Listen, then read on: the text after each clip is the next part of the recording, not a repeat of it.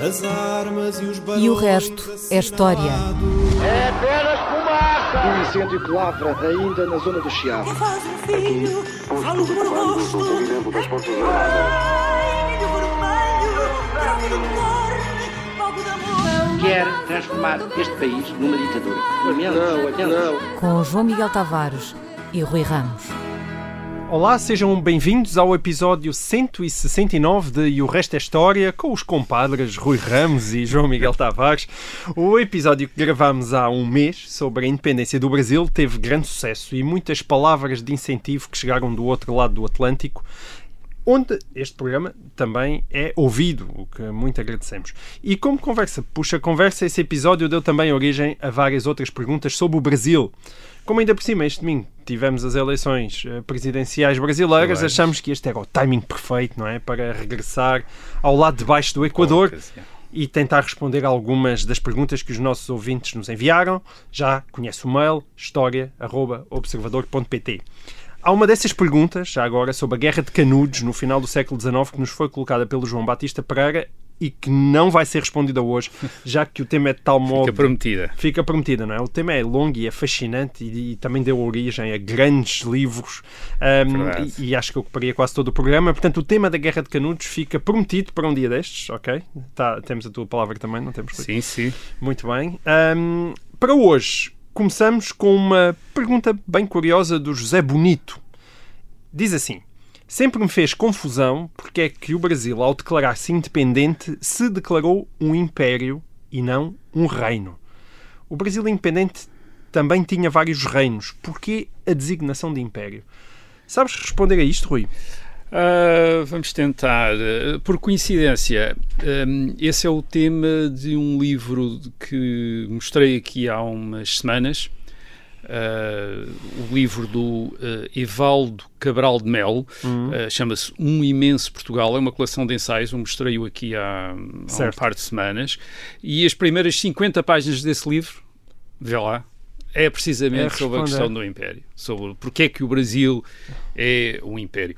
Ah, porque é que em 1822 aquilo que era o Reino do Brasil se torna o Império do Brasil, com um imperador.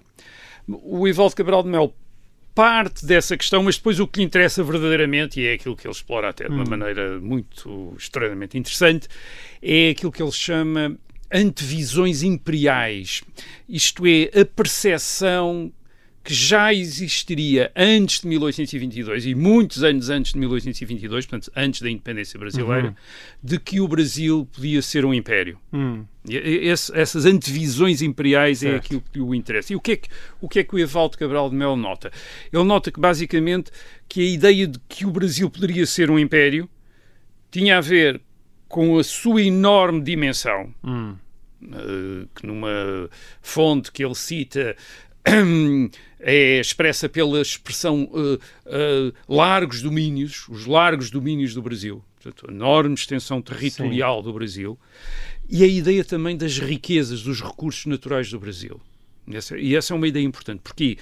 Porque o Império, ah, nos séculos XVI, XVII, XVIII, está associado não apenas a um poder sobre unidades territoriais diversas, portanto, sobre, por exemplo, reinos, como, como o nosso ouvinte eh, refere, está associado a isso, portanto, uma, uma- um poder sobre outros poderes, quase, sobre outros reinos, quer dizer, um, um soberano que é soberano de eh, príncipes, de, de- de- de outras eh, entidades eh, importantes.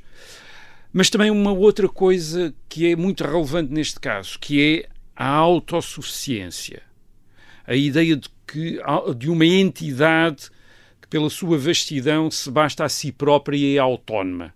Portanto, um, um império é um Estado que se basta a si próprio, porque contém, eh, contém em si tudo aquilo que é necessário para ser independente, Exato. para ser totalmente Em independente. última análise, podia fechar fronteiras e tudo E continuaria viver lá dentro. Portanto, é um funcionar. mundo, há um mundo e há um mundo dentro do mundo. Esta ideia de império está associada também a isto. Hum. Aliás, o império está, está muito associado, na, mesmo na Idade Média, a este total soberania, uma so- soberania total no sentido político, mas também neste sentido de Não precisamos dos outros. não, não é? Isto é, basta-se a si próprio, Sim. é um poder autossuficiente. Ora bem, desde o século XVI, e isto é o que interessa ao Evaldo Cabral de Melo, portanto, desde o início da colonização portuguesa do Brasil, que o Evaldo Cabral de Melo descobre textos com a ideia de que o Brasil poderia ser a base de um império, de- deste mundo separado.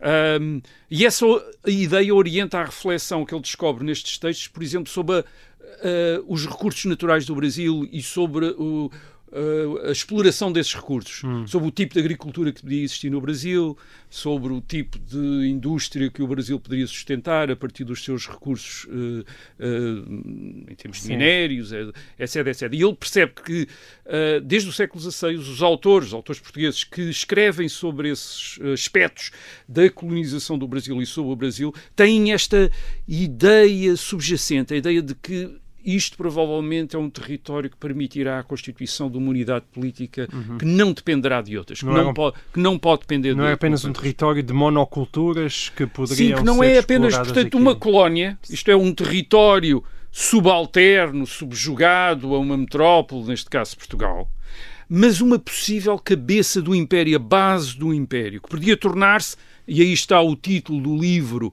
do Evaldo Cabral de Melo, um imenso Portugal. Isto é, por contraste com o Portugal europeu, que é pequenino.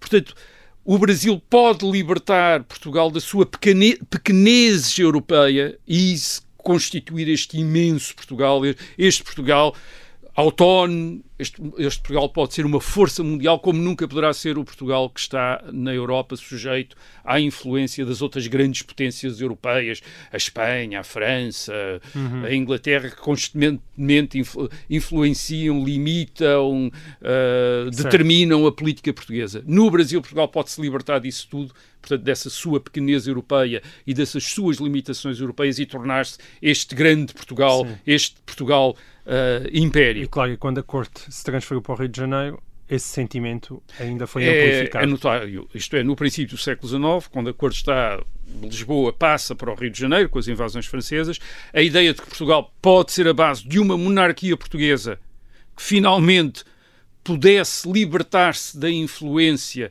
das outras potências europeias, que pudesse até, e é uma comparação muito curiosa, tornar-se uma espécie de império da China.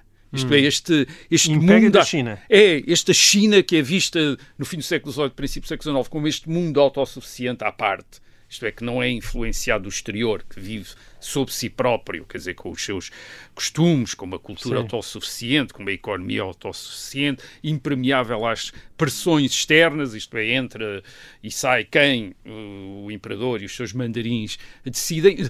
Esta ideia, de repente, pode haver uma China portuguesa ali na América, quer dizer, que poderia ser. Mas isso era eh, mesmo o uma Brasil. expressão que era utilizada. É, exato, é uma expressão que aparece, esta ideia da Sim. China, quer dizer, isto podia ser Certo. uma China aqui, podemos arranjar aqui uma, uma China. Também com a ideia de que, para completar, há, há um problema ali no, no Brasil, que é a população, que eles pensam que nunca é suficiente como a do Império Chinês, e portanto também aparece a ideia de que poderem talvez importar a população da China. Portanto, literalmente, Certo. ter aquilo tornar-se mesmo uma China nem mais do que, do que um, um- um sentido. Isto é expresso, no entanto, antes de 1822, pela elevação do Brasil, não em Império, mas a reino. Em, ah, a partir de 1815, torna-se um reino, o Reino do Brasil, que faz parte do Reino Unido, Portugal, Brasil e Algarves. Agora, como é que em 1822, quando se separa de Portugal, de repente se torna Um império. um império? Era e para, se isso, convencer da sua própria independência. Eh, Portanto, eu vamos admitir que o Evaldo Cabral de Mel tem razão nesta espécie de antevisão imperial desen- desenvolvida ao longo da história da colonização portuguesa do Brasil desde o século XVI, isto é, desta antevisão do Império, e que essa antevisão do Império possa ter influência em 1822 na escolha dessa, enfim, na definição do novo Estado independente como um Império, mas parece-me que há outras razões talvez eu acaso diria mais relevantes em 1822 para a opção pelo Império em vez da opção do reino do Brasil. Brasil. Isto é, de repente o Brasil ter se tornado uma, um reino. ah, em vez de se tornar um império. E, e a mais importante razão parece-me ser esta. Em 1822, o príncipe Dom Pedro, que está, o príncipe herdeiro de- da coroa portuguesa, que está no Brasil eh, como eh, regente e governador do Brasil e que protagoniza, assume a liderança do processo de separação do Brasil em relação a Portugal, o príncipe Dom Pedro pode contar com alguma fidelidade dinástica no Brasil, isto é, de uh, brasileiros que continuam a vê-lo como a autoridade legítima. Uhum. Como antigo representante, antigo representante da família real, como representante da antiga família real uh, portuguesa, portanto, pode contar com isso, enquanto filho do rei Dom João VI, uh, para se revoltar contra as cortes constituintes em Lisboa, cortes constituintes em Lisboa que estão a limitar o poder de Dom João VI e ao mesmo tempo estão a tentar eh, do ponto de vista dos, do, da população do Brasil, uh, digamos que despromover o Brasil da, sua, da autonomia, da importância que tinha tido enquanto a corte uh, uh, lá estiver. Falámos aqui disso certo. nas últimas.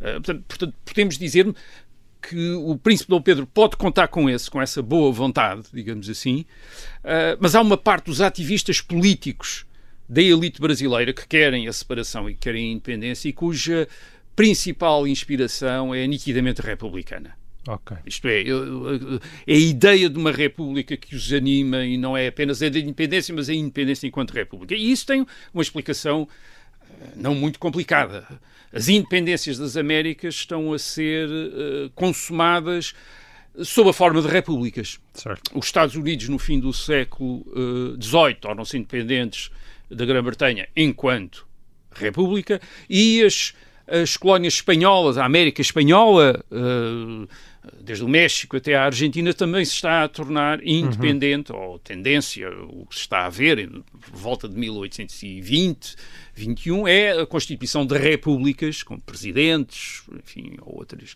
chefes de Estado uh, republicanos. Portanto, as Américas o parecem. estava a ficar cercado de repúblicas. É, as Américas parecem ser uma terra de repúblicas e não de monarquias. Uhum. Esta é uma época em que a Europa se tornou mais monárquica do que nunca, depois do Congresso de Viena, são as monarquias que são restauradas uh, e a Europa torna-se um conjunto de monarquias, como nunca tinha sido até então. Na Idade Média tinha havido imensas repúblicas uhum. e, na, e, na, época moderna. Agora só resta a Suíça, a Confederação Suíça, o resto são tudo monarquias, e por contraste, as Américas estão-se a tornar uma terra de repúblicas, novas certo. repúblicas. Agora, o Brasil vai ser uma monarquia, portanto. É, uh, é uma exceção na América. E, e é preciso, portanto, que essa monarquia tenha, e esta é a minha interpretação, tenha alguma ligação com estas repúblicas. Isto é, não seja uma monarquia que pareça prolongar na América as antigas monarquias da Europa. Hum. Isto é, tem que ser uma monarquia nova. E o Império está mais próximo disso? E o Império está mais próximo disso do que hum. um reino. Porquê? Uh, porquê? Por, porque o Império é uma forma de governo monárquico Portanto, é, é uma forma de governo monárquico, tal como uh, um reino, com um rei, mas é uma forma de governo monárquico que pode evoluir e que, evolu e que tinha evoluído na história em vários casos a partir de uma república. Uh, isso tinha acontecido na Roma Antiga, que era uma república, com o Senado e as Assembleias Representativas, e que depois tinha evoluído para o Império, uhum. quando Augusto Uh, por volta do século I antes de Cristo, se torna aquilo que nós chamamos imperador, na época chama-lhe um príncipe no Senado, isto é uma espécie de primos interpares, uhum. e o título de imperador é sobretudo um título militar, é uma espécie de título como comandante. Uh, portanto, é, um, é um título também, portanto, republicano, no sentido em que na República havia imperadores, uh, chefes militares que eram aclamados pelas suas tropas devido às vitórias como imperadores, e depois passa a ter um sentido uh, político, mas, portanto, o Império não é incompatível com as instituições republicanas. Era essa a lição da Roma Antiga. Enfim, a República Romana continua aparentemente ainda sob a forma de império e Augusto tem um grande cuidado em manter essas formas republicanas, manter o Senado, uhum. manter as eleições dos magistrados, os cônsules, etc. Embora aquilo já se tenha tornado uma monarquia e ele de facto fosse um monarca de Roma. Mas não se intitula rei, e aquilo que os títulos que recebe são vários: Sim. pai da pátria, príncipe certo. do Senado, imperador, uh, cônsul que vai sendo eleito, certo. etc., tribuno da plebe, enfim, vai acumulando títulos. Mas, portanto, há, havia esta tradição. E esta tradição tinha. Em Roma e depois com Napoleão, não é? Essa tradição tinha-se renovado na República Francesa. A República certo. Francesa, proclamada em 1792, depois da Revolução em França em 1789, a, a França passa a ser uma república, e essa república tem esta evolução romana digamos assim. Começa a ter cônsules no fim do uh, século XVIII, em 1799. O primeiro cônsul é Napoleão Bonaparte. E Napoleão, em determinado momento, torna-se um monarca, como imperador. É, imperador dos franceses, torna-se imperador dos franceses, mas mantém as instituições, muitas das instituições da República, o Senado, as Assembleias Certo. Representativas, essas coisas todas. Portanto, não é um rei antigo, um rei tradicional, como Sim. era Dom João VI. É um imperador. E Dom Pedro, a Dom Pedro, convém-lhe em 1822, numa América republicana, e quando tem muitos republicanos entre a elite brasileira ou simpatizantes com este modelo republicano, convém, ao construir uma nova monarquia, que essa monarquia não pareça prolong- o prolongamento da antiga monarquia Certo. portuguesa. Isto é que ele não apareça como um rei, como tinha sido Dom João VI, mas que ele apareça como um monarca, sim, continua a ser um monarca, mas como um monarca de uma nova comunidade política do Império, que, por sua vez, enquanto nova comunidade política, pode manter as instituições representativas de um Estado constitucional de tipo republicano. Certo. Vai ter um Senado, vai ter eleições, vai ter uma eh, Assembleia. É verdade que algumas das monarquias da Europa também têm, mas aqui ele marca a ideia de que não, ele não é pura e simplesmente o filho de Dom João VI, não está a herdar o lugar do pai. Sim. Não está a herdar o lugar do pai. Está a assumir o título de uma nova comunidade política. É muito importante. Portanto, isto, isto marca-o como ele tendo-se separado da- do reino de Portugal, não como um processo de, de cisão da monarquia e, e de repente ter constituído outro reino, mas não como a constituição de um novo, ah, de um novo, ah, um novo Estado. Sim. E, e- e acho que não é por acaso que as outra monarquia que existiu na América, porque o Brasil não foi de facto a única, há uma outra monarquia na América, é a do México, tam- no México, e o México é o quê? Também é um império. É um império, aliás, duas vezes. É um império entre 1821 e 1823. Uma situação mais ou menos napoleónica. Um general, que é o Agustín Iturbide, que, enfim, o herói da independência do eh, México, primeiro eleito presidente e depois aclamado imperador. eh, aclamado imperador. E depois, mais tarde, em, 18, em 1864, 1867, isso é uma história que não vamos contar aqui, ah, o, o México volta a ser um império sob a direção do, de um príncipe da família de Habsburgo, eh, Maximiliano, mas é um império, não, Sim. nunca é um reino, quer dizer, nunca é, é um império. É, é Que acabaram mal, não é?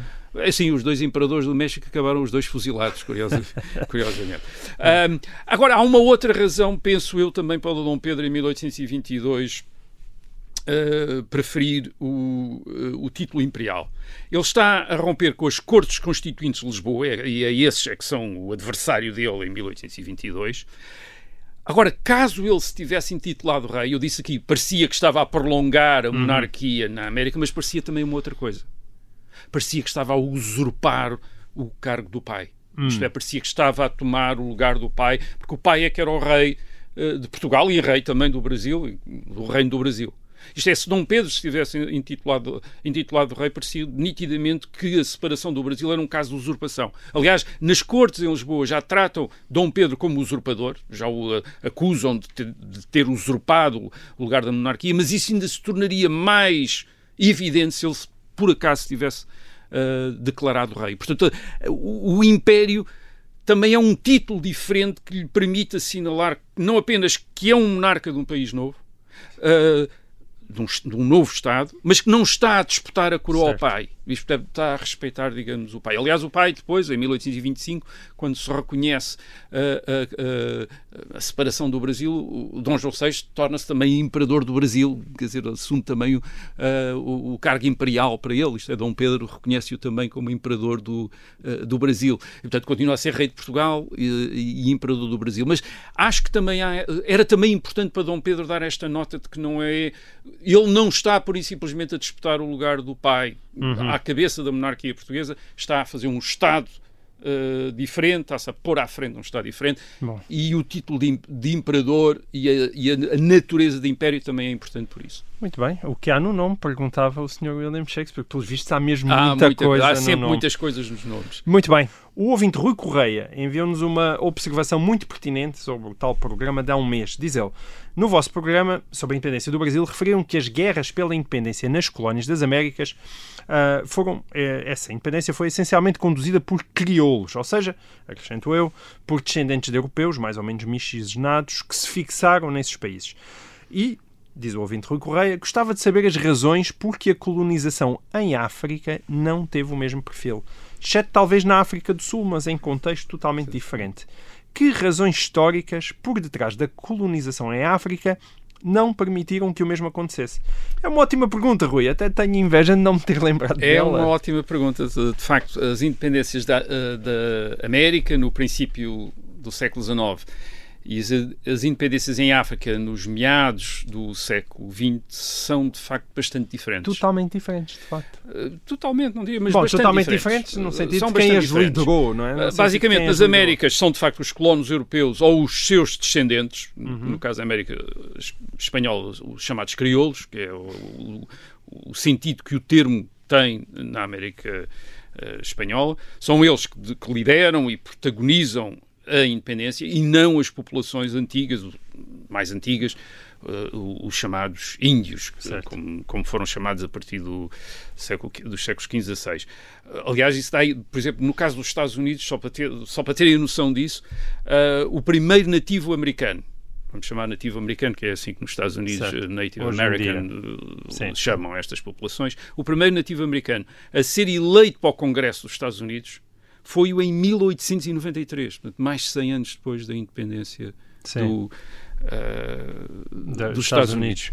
Ahm, na África do século XX, meados do século XX, depois da Segunda Guerra Mundial, essencialmente, pelo contrário, são as populações, digamos que lá estavam antes da chegada dos europeus, que lideram e protagonizam, ou os seus descendentes, que lideram e protagonizam as independências. As únicas exceções, como o, o, o ouvinte notou, eh, é a África do Sul e também a Rodésia, o, o atual Zimbábue, Sim. chamado Rodésia nos anos 60, em que aí, nesses dois casos, a Rodésia e a África do Sul são os descendentes de europeus, como, nas, como nas Américas Américas do século XIX, que lideraram a independência em relação às experiências europeias nos anos 50 e 60, e sobretudo nos anos eh, 60. E, mas significativo, significativamente esses novos países, quer o Zimbábue, quer o, a, antiga, o, a antiga Rodésia, a atual Zimbábue, quer a África do Sul, foram acusados de ter eh, quando, quando estiveram com essas independências dirigidas por eh, descendentes de colonos europeus, eh, foram acusadas de ter regimes racistas, isto é, é como se... E, e, partiu-se quase do princípio que a verdadeira independência desses países é quando as maiorias eh, Negras. nat- negras, nativas, eh, assumem o poder político, no caso do, da Rodésia, Zimbábue, em 1980, e no caso da África do Sul, nos anos 90, em 1994, enfim, Certo. de alguma maneira, quando Nelson Mandela se torna presidente da África do Sul. Eh, Mas então, mas eh, porquê é que isto aconteceu? Isto é porque é que as descoloni- descolonizações da América no século XIX e da África no século XX são eh, tão diferentes? Eu- a, a resposta é bastante óbvia. As, descol- as descolonizações são diferentes porque as colonizações também tinham sido muito diferentes. Coloni- A colonização das Américas não é igual à colonização da África ou das Áfricas, se quiserem também, porque também as Áfricas também são muito. A África Norte Sim, do Saara, é- é a Sul do Saara diversa, também não é? é muito diversa. A- A América as Américas, quando chegam, portanto, quando estou a dizer as Américas, América do, do Norte, América Central, América do Sul, as Américas, quando chegam à, eh, ao momento das independências, fim do século XVIII para a América eh, Britânica, eh, princípio do século XIX para a América Espanhola, essas Américas têm quase 300 anos de colonização europeia, desde o século XVI. Os europeus estão lá e que estão no século XVI, mas sobretudo no século XVII e XVIII, grandes quantidades de população europeia atravessa o Atlântico e fixa-se quer na América do Norte, quer em muitas regiões da eh, América Central e do Sul. Portanto, há, uma, há, um, há, um, há grandes massas de povoamento europeu e mais, estas populações europeias são, em geral, muito mais numerosas do que as populações, vamos chamar-lhe, nativas ou indígenas. Ok. E porquê? E isso tem uma razão há várias razões para isso, não apenas pela quantidade enorme de europeus que vão para as Américas, uh, mas uh, atraídos por várias coisas, pela possibilidade de começarem de novo, enfim, aqueles grandes As territórios riquezas, da América é? do Norte, mas também pelas descobertas, Sim. sobretudo de minérios na América do Sul, no caso da América Espanhola, a prata, no caso do uh, Brasil, o ouro, no século XVIII, portanto, atrai grandes quantidades uh, de gente. Não, portanto, não apenas por ter vindo uma grande migração europeia, mas também porque esses europeus, uma das coisas que trouxeram foram doenças a que as populações indígenas uh, não estavam não, não, com, as, com, as, quais as populações indígenas não tinham contactado antes e que ocasionaram mortandades enormes entre essas uh, populações. Por exemplo, a varíola. A varíola dizimou uma grande parte da população das Américas no século XVI, uhum. porque era uma doença que os europeus estavam, digamos, habituados, era uma, uma endemia na Europa e era uma doença nova na, uhum. nas Américas. Enquanto As... na África, estando menos isolada do continente europeu, isso uh, sentia menos? No caso da, da, da África é diferente. Uh, no caso era da África, as doenças que lá existiam eram muito mais estranhas para os europeus, como, por exemplo, as malárias, e faziam que a costa da África, até quase ao fim do século XIX, tivesse a reputação de uma costa mortífera. Certo. Uh, não é... o, que tu, o que tu estás a dizer, na verdade, é que foram os vírus e as bactérias que decidiram as diferentes colonizações. Ajudaram muito, ajudaram muito, ajudaram muito. E o resultado é este, por exemplo, em 1800, 1800, princípio do século XIX, os Estados Unidos, estima-se, isto é tudo estimativas, porque os recenseamentos, sobretudo hum. aqueles que dizem respeito à população indígena, não, obviamente não são muito exatos, mas estima-se que as populações nativas nos Estados Unidos enfim, fossem à volta de 600 mil pessoas. Hum, 600, nos Estados Unidos da América. Nos Estados Unidos da América, 600 mil pessoas. Nativo-americanos. Nativo-americanos. Parente cerca de 4 milhões de europeus e descendentes de europeus. Pois, já estavam em minoria. É? E mais quase um milhão de escravos negros trazidos da África. Portanto, os, os escravos, os escravos eram, mais eram muito nativa. mais do que a população uh, nativa. E depois havia também mais uns 100 mil africanos livres. Uh, portanto, as nações aquilo que se chamava as nações índias, para usar as, as, os termos uh, uh, americanos, norte-americanos, não só eram uma minoria, mas tinham também outra coisa. Viviam à parte dos Estados Unidos. Isto é, os Estados Unidos lidava com estas populações como se fossem países estrangeiros.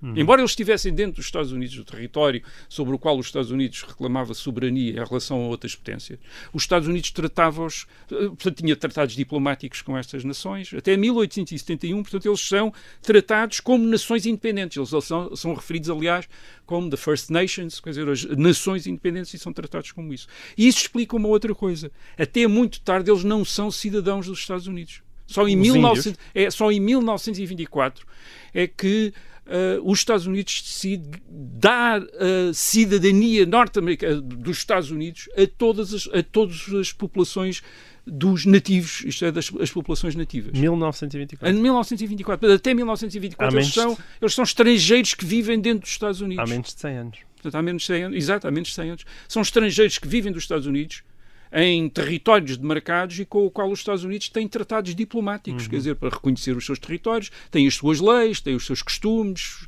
vivem à parte, as suas línguas, enfim, tudo, tudo mais, portanto, eles, eles vivem à parte. Portanto, eles não fazem parte do processo da independência.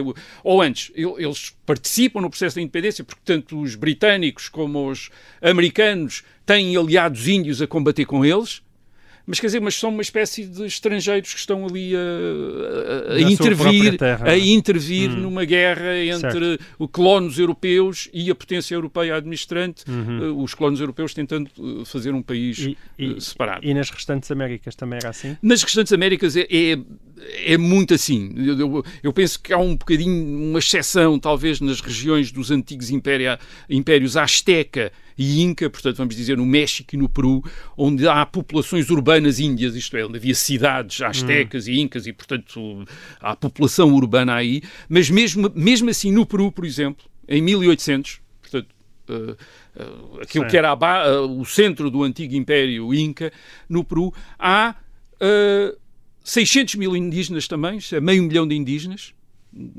tantos Sim. como nos Estados Unidos, num território mais, mais pequeno, portanto a população é mais importante, população Peru, indígena é mais importante no Peru, ah, mas haviam um milhão de, de europeus e de escravos africanos. Também eram maioritários. Portanto, os europeus e os seus escravos africanos, e sobretudo europeus, no caso do Peru, mais do que escravos africanos, ah, eram maioritários em relação Sendo à que eram população. muito mais uh, a quando da, da- Sim, calcula-se, mais uma vez é uma estimativa, mas calcula-se que por volta de mil e, eh, 1500 no Peru a população indígena tivesse tido números à volta dos 4 milhões. Isso é Portanto, impressionante. Está reduzido a cerca de 10% do que era, eh, em 1800 está reduzido a cerca de 10% A do que tinha ideia da mortandade é espantosa. Sendo É, que a é grande muito mortandade é varíola, apesar de tudo. Não, é? É, eh, sim, é, são doenças eh, eh, que basicamente não os... eh, não tinham anticorpos. Não- para os quais não tinham anticorpos, isto é, as populações europeias há muito tempo sofriam.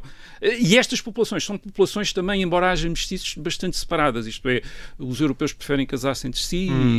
e, e os indígenas também, enfim, os nativos também se, enfim, constituem família entre si e, e, portanto, são separados. Portanto, não são estes indígenas que protagonizam as revoltas da independência. Não quer dizer que não se revoltassem, por exemplo, no caso do Peru, no fim do século XVIII, em 1681, há uma revolta indígena dirigida pelo Tupac Amaro contra os eh, espanhóis e os crioulos, contra os crioulos, isto é, os descendentes espanhóis que vivem nas Américas, mas hum, não é a base de- da independência, é reprimida pelos próprios crioulos e pelas autoridades esp- espanholas. Portanto, há, há depois um, uma ou outra exceção, o caso do Haiti, que já aqui falámos, em que são os, os escravos negros, mas mais uma vez não são os indígenas, são os escravos negros, aqueles que os europeus lá colocaram, que protagonizam a independência eh, do Haiti é- em 1804. E em África, não é nada A assim? África a situação é muito diferente. Portanto, temos as epidemias que são muito graves lá e que limitam a penetração europeia até quase ao fim do século XIX. até Era o inverso, não é? era o inverso. Ah, portanto, a colonização europeia no sentido do estabelecimento da administração europeia, ah, do- da construção de infraestruturas, por exemplo, de comunicação, portos, caminhos de ferro, que no século XIX é a forma dos europeus ocuparem um território, a exploração dos recursos, minas ou outro tipo de recursos eh, agrícolas, por exemplo, só começa de facto, do ponto de vista europeu, em grande escala e sistematicamente, no fim do século XIX. Uh, portanto, uh, e as populações europeias são sempre muito pequenas em relação às populações indígenas. Só para vos dar, dar um exemplo aqui. Vou tomar o, o caso do Congo belga. O Congo belga é uma das maiores colónias europeias em África e é, é não apenas uma das maiores, mas também das mais antigas.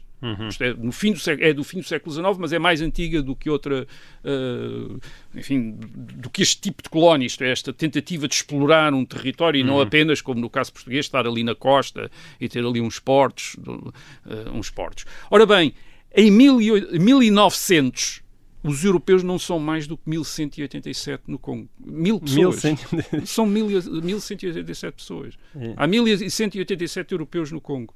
Quando passamos para 1950, 50 anos depois, portanto, 50 anos de colonização, Sim. de administração, construção de infraestruturas, exploração de recursos, os europeus são 39 mil. Há 39 mil europeus no Congo. Hum. Para que, E os nativos? 12 milhões. Pois. Lembrem-se dos números de 1800. Da...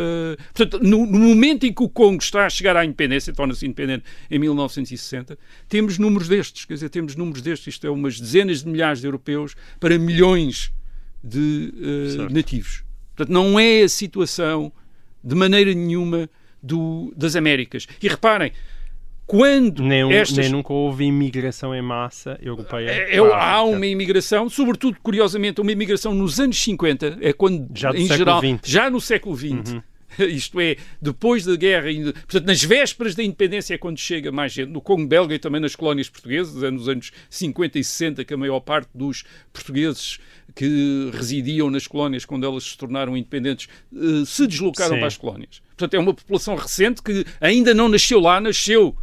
Isto é, É, muito sim. importante. Nasceu Na na- nas metrópoles, Portanto, não é uma população de crioulos como os americanos, quer dizer, é uma população de pessoas que nasceram e que estão a viver naquele momento ali, mas que ainda têm família, ainda têm Uhum. muitos interesses na, na- na- metrópole de onde vieram há, há poucos anos, há 20, 30 anos. E depois, reparem, eh, estas colónias africanas chegam à independência depois de 50 anos de colonização, se tanto. Ao menos se nós uh, percebermos que no caso, por exemplo, da colonização portuguesa, a intensificação da colonização se dá sobretudo depois da Primeira Guerra Mundial, quer dizer depois de 30 ou 40 anos de colonização, quer dizer, de verdadeiramente colonização. Portanto, não temos uma população como a população uh, de, daqueles uh, americanos que se revoltaram contra os europeus e que eram descendentes de europeus, mas uhum. estavam já há dezenas, há cent... alguns até há um século ou mais nas Américas. Portanto, e os europeus, ao mesmo tempo, construíram também as próprias elites negras. É, e porque os europeus eram muito poucos e porque uhum. também o, o, mundo era muito diferente, a colonização da África também é diferente da colonização eh, das Américas no sentido da relação com as populações indígenas.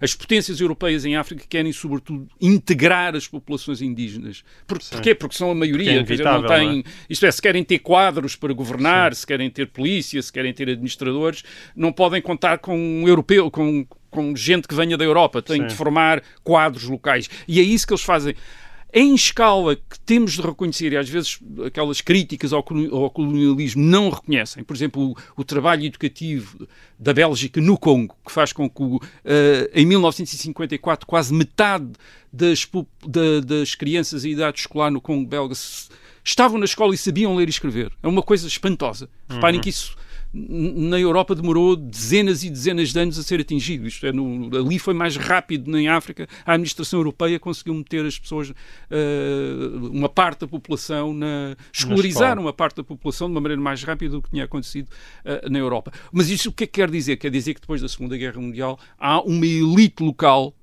que pode proporcionar estes líderes nativos da independência. Certo. E, portanto, são estes, são eles que assumem isso. A exceção é a África do Sul. E o que é que, o que, é que há de excepcional na África do Sul?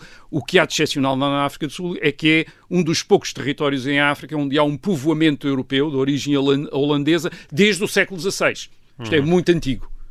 E, portanto, há uma população dos Boers, quer dizer, de população de origem holandesa, que está, uh, europeia, que está ali há muito tempo e que precisamente tem uma ideia de já não portanto é uma população que não tem uma relação com nenhuma metrópole, quer dizer, com a Holanda, com nada, mas é uma população da África do Sul, isto é, é uma população europeia, branca, mas que está na África do Sul há muito tempo. E, que, enfim, e era suficientemente numerosa e era, para fazer uma independência quase à, americana. Ah, exato, para tentar uma independência americana. Eles hoje em dia são 4,3 milhões. Uh, mas é muito mais do que noutras, no, noutra qualquer uh, território sobre, que, que, tivesse estado sob administração. Uh, mesmo assim, só são menos 10% da população da África certo. do Sul. Mas quer dizer, mas são mas muito são mais os numerosos. únicos verdadeiramente mas que, são, enquanto comunidade, sobreviveram em África. E, e é? claro, além disso, temos também outro fator que é depois da Segunda Guerra Mundial, no quadro das Nações Unidas, a independência está associada a uma ideia democrática de autodeterminação de toda a população uh, expressa através de referendos, através de eleições, e essa é também uma diferença em relação às Américas do fim do século XVIII, uh, princípio do século XIX, em que há o movimento independentista é um bocado aristocrata, militar, é as grandes figuras locais que assumem uh, e, e, que consumam a independência. Uhum. Uh, na, no pós-Segunda Guerra Mundial, quer-se que seja a população, e é por isso que a África do Sul também é ilegítima, isto é, porque a maioria da população não está em 1960 não está a assumir essa, não está a participar, não está integrada nessa, nessa independência. Muito bem. Um, ah, eu agora passo a ler o mail do ouvinte João Moreira. Eh, diz assim: Queria antes de mais dar-vos os parabéns pelo excelente programa, no geral, Ótimo. e em particular pelo episódio sobre a independência do Brasil, e coloca a seguinte pergunta: Durante os eventos todos que relataram nesse episódio, já existiam diferenças linguísticas entre os portugueses residentes em Portugal e aqueles que residiam no Brasil? Ora bem, esta pergunta sobre o nascimento do sotaque brasileiro, imagino que seja um pouco tramada, não é, Rui? Porque no século XIX a Globo ainda não produzia telenovelas e a Carmen Miranda ainda não gravava discos. Não. Há resposta para esta questão do sotaque a partir de fontes escritas? Uh, de alguma maneira, sim, até porque há muito tempo que os linguistas, os historiadores da língua também, aprenderam um, a partir das fontes escritas a tentar tentar, não vou dizer adivinhar, mas a tentar determinar qual seria a pronúncia uhum. uh, da língua que está escrita. E porquê? Porque a escrita é afetada pela oralidade. E, e, inicialmente sob a forma de lapsos e de erros, Uhum. uh, mas que depois se acabam a tornar a norma e, portanto, é, é possível perceber como é que, uh, por exemplo, uh, os portugueses, enfim, algumas características da pronúncia portuguesa na Idade Média a partir da maneira como o latim, por exemplo, é escrito, dos erros que os escribas portugueses dão ao escrever em latim e que têm a ver com a maneira como eles falavam já uh, uma língua nova latina, uma, uma, uma língua derivada do latim, isto- e portanto que é um conjunto enorme de uh, como não falar latim, quer dizer, portanto, é, o português é isso, quer dizer, é esse o latim errado, e Certo. portanto há, há uma arte, quer dizer, há uma ciência de, a partir do texto escrito, perceber como é que uh, uma língua pode ser pronunciada. E depois há uma, há uma, há uma outra coisa, quer dizer, o, uh, quando chegamos a meados do século XIX, uh, já é notório, enfim, há depois referências claras à, à diversidade das maneiras de falar de Portugal e o Brasil, e obviamente elas não surgiram, não tinham surgido na véspera, portanto já Certo. deviam existir no princípio do século XIX. Só aqui uma nota, nós vamos falar agora a seguir de um sotaque brasileiro, mas não há um sotaque brasileiro, há sotaques brasileiros. Uh, tal como não há um sotaque português, mas há sotaques portugueses. Isto é, os brasileiros do Rio não falam como os brasileiros de Salvador da, da Bahia, tal como os portugueses de Lisboa não falam como os portugueses do Porto ou da Ilha de São Certo. Miguel. Mas vamos falar de sotaque brasileiro e sotaque português só por comodidade uh, e, e, portanto, vamos fixar-nos apenas naqueles traços gerais que separam o- o- os dois conjuntos de sotaques, quer Certo. dizer, que permitem alguém dizer ele é brasileiro ou ele é português uh, ou ele é português. Desculpa, eu tenho que te interromper aqui. Para quem nos está a ouvir eh, em, em FM, eh, tem que acompanhar o resto da história do Sotaque em podcast. Despeço-me dessas pessoas e até para a semana. De resto, quem está em podcast eh, vai poder continuar a apreciar as tuas explicações. Força, Rui. Ora, ora bem, uh, retomando, o, o traço, digamos, ou um dos traços que mais separa a maneira de falar português do- no Brasil da maneira de falar português em Portugal diz respeito, como todos sabemos, às vogais. Isto é, os brasileiros pronunciam muito mais vogais do que os portugueses. Certo. É por isso que a palavra Setúbal é Setúbal Sim. em Passa- Portugal passa e diretamente o S. Setúbal em- Setúbal. É. no Brasil. Portanto, tem um E S para o T em é, Portugal. o E... que torna às vezes até um estrangeiro, quando tentar perceber como é que a palavra Sim. é escrita, não percebe, pensa que é ST, quer dizer, não S, é. E nós achamos que é má vontade, mas não. Ah, do, do É. estrangeiro, não é? Nós temos aquele mito, ah, nós percebemos os espanhóis e os brasileiros, mas os brasileiros e os espanhóis não nos percebem a nós. Na verdade, essa é a explicação. É porque É, nós comemos as vogais todas. nós temos, nós pronunciamos muito menos vogais, Uhum. Sim. o que torna a nossa, a- o, o nosso português falado mais por vezes difícil de perceber para um Sim. falante eh, brasileiro e muito mais difícil de perceber, por exemplo, para um falante castelhano. que Exatamente. percebe por vezes o, O- português, o do, português Brasil, do Brasil. mas não percebe Exatamente. o português do Portugal. Mas Sim. enfim, isto não, a questão aqui não é, não vamos tratar aqui de questões linguísticas, vamos tratar de questão, de questão histórica. Ora bem, mas um- ainda um- uma pequena um- um- uma pequena informação de, de- de linguística que é relevante para a história. É que esta distinção, esta distinção surgiu aparentemente terá surgido e terá te- ter-se-á desenvolvido a partir do século XVIII e, e surge e desenvolve como uma novidade do português europeu. Portanto, a questão não é quando a maneira de falar do Brasil nasceu, mas quando a maneira de falar de Portugal nasceu, porque a maneira de falar de Portugal é que é, é, que é moderna, é que é mais recente Oh. do que a maneira de falar do, O que tu estás Brasil. a dizer é que o português do Brasil pode estar mais próximo de um português antigo do que o português de Portugal. Sim, é isso. Uhum. É isso que se bem interpreto eh, que dizem os linguistas. Isto é, se tu fosses buscar agora o Infante Dom Henrique e o tro- trouxéssemos, é provável que ele, como um castelhano, também tivesse dificuldade em perceber-nos a nós e percebesse talvez melhor Certo. os, fal- os brasileiros. Sim. Isto é, é, é- portanto, no Brasil fala-se um português de uma maneira mais antiga, digamos assim. Não quer dizer que o português no Brasil não Uhum. Certo, tenha não evoluído, evoluído, evoluiu também, mas é um português mais antigo e isto é uma situação, digamos, bastante normal. Numa grande área linguística, o centro, o centro dessa área tende a evoluir e as periferias tendem a ser mais conservadoras, a reter formas mais antigas. Eh, e o Brasil, no século XVIII, era uma periferia, digamos, em relação a Portugal e, portanto, reteve essas maneiras de falar mais antigas, de tal maneira que tem um, a maneira de falar, de, eh, pelo menos no, no- no que diz respeito a este aspecto das eh, vogais, é muito é provável que seja uma maneira de um português mais antigo Uhum. uh, uh, do que uh, o português que atualmente é falado uh, em uh, Portugal. Ora bem, a questão, apesar de tudo que eu queria, uh, que eu que queria abordar, diz respeito à independência em 1822. Não esquecer isso. Isto é, Sim. é, de, se, e, e, portanto, creio que o sentido da pergunta do ouvinte era também esse. Isto é, as maneiras de falar foram importantes para a independência. Hum. Portanto, as, as, No sentido em que revelavam já uma outra cultura, uma certa distância social e cultural. Eh, entre os dois, digamos, entre o país, entre os dois, enfim, entre os dois países, entre os dois países, entre Portugal e o Brasil. A minha resposta, com algumas reservas, porque não estive a estudar isto com a deter, com eh, a fazer a investigação que devia, mas a partir daquilo que li e, e, eh, é que talvez não tenha sido tão importante como, como isso. E por esta razão, a independência do Brasil é protagonizada por uma elite uma elite que está associada à administração portuguesa, uma elite educada. São esses que protagonizam, à volta do príncipe Dom Pedro, que protagonizam a separação do Brasil em 1822.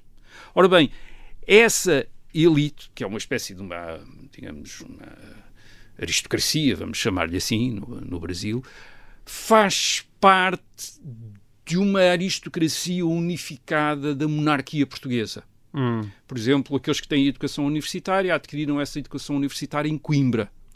Vinham, vinham para Portugal estudar. certo. Como vemos no nos século XVIII, século no princípio sim. do, do século XIX. A Eu- grande educação, não é? Das elites brasileiras tinha que ser feita Tinha no, que ser feita no, continente. no- no- no- na metrópole. na metrópole, Portanto, sim. vinham para a metrópole. Eu vou dar um exemplo. José Bonifácio de Andrade e Silva. Hum. José Bonifácio de Andrade e Silva é o pai da independência brasileira. Portanto, é considerado o patriarca da independência brasileira. Uhum. É um dos grandes conselheiros do príncipe Dom Pedro em 1822 e, portanto, é, digamos, o, o- o- é considerado o grande fundador, do, verdadeiramente o fundador do Brasil, até por uma tradição republicana, com, às vezes não gosta de Dom Pedro e, portanto, fixa-se no José Bonifácio. Agora, o José Bonifácio, bem, o José Bonifácio nasceu no Brasil, nasceu em Santos, em 1763. Eh, O, o pai dele já tinha nascido no Brasil, o avô tinha nascido em Portugal, portanto ele era neto de um, de um português nascido em Portugal, mas portanto tinha, nasceu no Brasil em 1763. Mas o que é que acontece ao, ao José Bonifácio? O José Bonifácio de Andrade e Silva, aos 20 anos, em 1783, sai do Brasil para vir estudar para a Universidade de Coimbra, onde aliás mais tarde se vai tornar professor. Ok. E o José Bonifácio de Andrade e Silva vai ficar em Portugal até 1819. Portanto, ele regressa ao Brasil.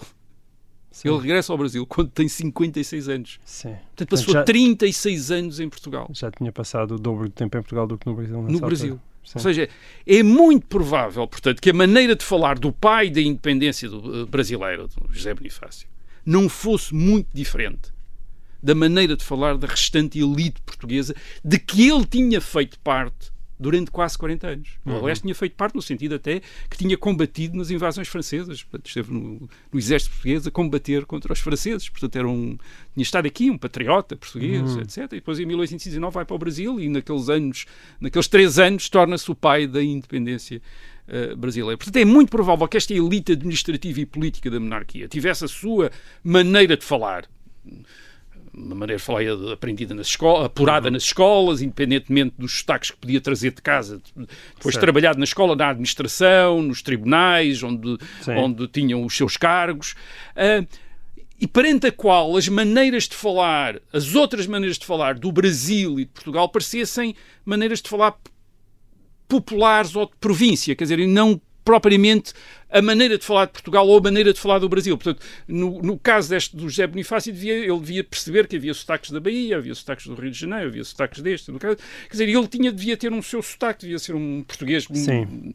provavelmente de uma maneira de falar muito parecida com a do, ou se não igual à dos seus colegas portugueses com quem ele tinha trabalhado durante 30 e tal anos. Ah, e, e, portanto, deveria, deveria olhar para aqueles sotaques brasileiros como em Portugal, em Lisboa, se olhava para os sotaques alentejano, transmontano, minhoto. Isto é falares eh, Certo. regionais, E coisas no, regionais. e- e no caso da escrita, é, tanto em jornais. A coisa, bem, a escrita livros? para mim é, é uma das principais sinais disto, é que o português que eu leio na imprensa brasileira no princípio ah, dos anos 20, 1822, 25 23 e há uma uh, e muitos desses jornais estão disponíveis uh, na internet porque a Biblioteca do Rio de Janeiro e outras instituições têm feito um trabalho de pôr essa imprensa disponível online. Portanto, esses jornais de 1822-23 têm um português que é igual ao português de Portugal. Quer dizer, Uhum. não, não noto Ao contrário dos dias de hoje. não é? ao já é contrário dos dias diferente. hoje, em que se percebe que um texto foi escrito no Brasil E outro em Portugal. e outro no, em Portugal, não apenas pela ortografia, mas também por, já por diferenças sintáticas, Sim. maneira, expressões. Aquilo, Não- não notas diferença Não nenhuma. nota a diferença. E, aliás, há jornalistas, e, portanto, autores, hoje diríamos colunistas, provavelmente, eh, que são importantes no Brasil e depois vêm escrever para Portugal e depois vão para o Brasil. Paulo José da Costa, que é um grande jornalista português brasileiro do princípio do século XIX, portanto, nascido Sim. no Brasil, veio e, e praticamente não se percebe. Sim, se- Isto é, os jornais dele são lidos em Portugal, são lidos no Brasil, estão escritos exatamente. Aliás, há casos maneira. mais tardios, por exemplo, como o próprio Rafael Bordal Pinheiro, que ainda foi humorista no Brasil. Ser humorista, não é? E, exercer o humor altura- no Brasil. Provavelmente um Brasil É. que em meados do século XIX, ainda no terceiro quartel do século XIX, quando o Rafael Bordal Pinheiro lá está, ainda é muito mais, digamos, português do Pois, que hoje. exato. Ainda é o Império, ainda não.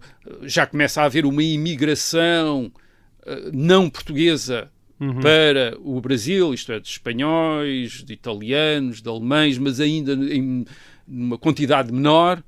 Ah, e, portanto, a, a- a- a grande imigração é portuguesa, há centenas de milhares de portugueses no Brasil, no Rio, sobretudo nas cidades Sim. do Rio de Janeiro, etc. E, portanto, é possível um escritor português chegar lá e sentir-se em casa, como em Lisboa. Já aqui dissemos, depois de Lisboa, a cidade com mais portugueses no, no fim do século XIX é, ah, não é de o Porto, é o Rio de Janeiro. Sim. Quer dizer, e, portanto, um português que fosse para lá, tal como as companhias de teatro iam, os escritores, etc., ah, encontravam uma audiências ah, portuguesas, quer dizer, com, com uma grande presença social e provavelmente a falar Mas, num português. mas já existiam sotaques populares?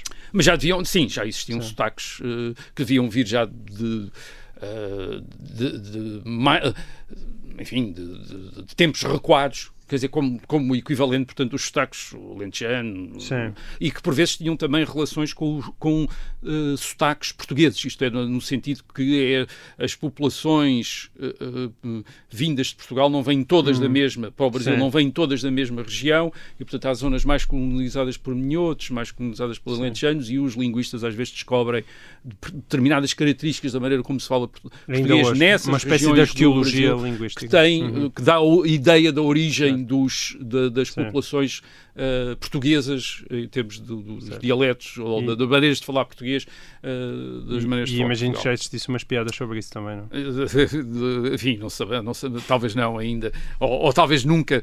Eh, agora, portanto, há estas maneiras de falar, já deviam existir, mas talvez não tenham sido tão relevantes como isso para constituir o princípio de uma identidade brasileira oposta à identidade portuguesa, até porque eram também muito variados, tal como eram muito variados os sotaques uh, portugueses. Reparem, que, reparem nisto também, é muito importante. Nós estamos a falar hoje de sociedades que estão muito uniformizadas pela escola e pela, uh, pelos meios de comunicação de massas. Pela televisão, pela rádio, etc. Portanto, nós temos mais de 100 anos, ou mais, muito mais de 100 anos de escolarização, Sim. de meios de comunicação de massa, primeiro a rádio e depois a televisão. E, portanto, eh, é provável que uma pessoa chegue a Portugal e ouça poucos sotaques hoje, quer dizer, ou tenha a ideia de uma, eh, de uma certa uniformidade, de, ma- de tal maneira que essa maneira de falar possa ser identitária, isto é, constitua a identidade de um português.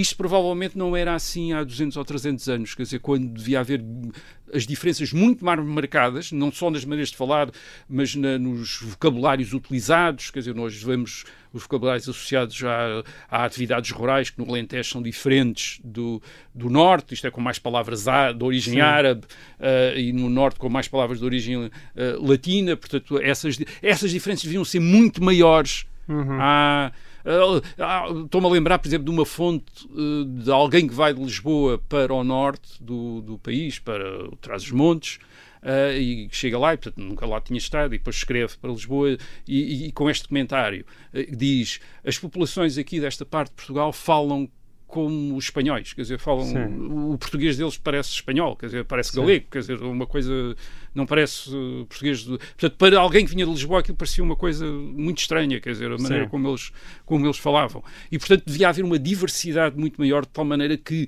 se determinar a maneira de falar não constituía a base de uma identidade nacional, isto é, para, para o todo. Porque o todo incluía maneiras de falar muito diferentes. Isto devia ser verdade para Portugal e, e verdade para o Brasil. Sabes que estas coisas vão e vêm, só por uma curiosidade, o facto da nossa geração ter, por exemplo, um contacto com as telenovelas da Globo que deixou de existir, faz com que, por exemplo, a geração dos meus filhos tenha uma, uma à vontade com o brasileiro, com o sotaque brasileiro, muito menor do que a nossa geração. É muito É curioso. curioso, as coisas vão Nós e temos vêm. que os interpretar. Exatamente. Eu tenho com frequência estar a interpretar É certas coisas para os nossos filhos, porque, para os meus filhos, porque eles já não, E havia já não compreendem bem esse sotaque, nem, E eu- nem dominam o vocabulário como nós no É, tempo da é Gabriela, e do, da Gabriela e do Rock Santeiro, todos nós dominávamos. e, e essa- e há uma nota aí, só uma, uma última nota também curiosa e que vem de encontro a, a isto.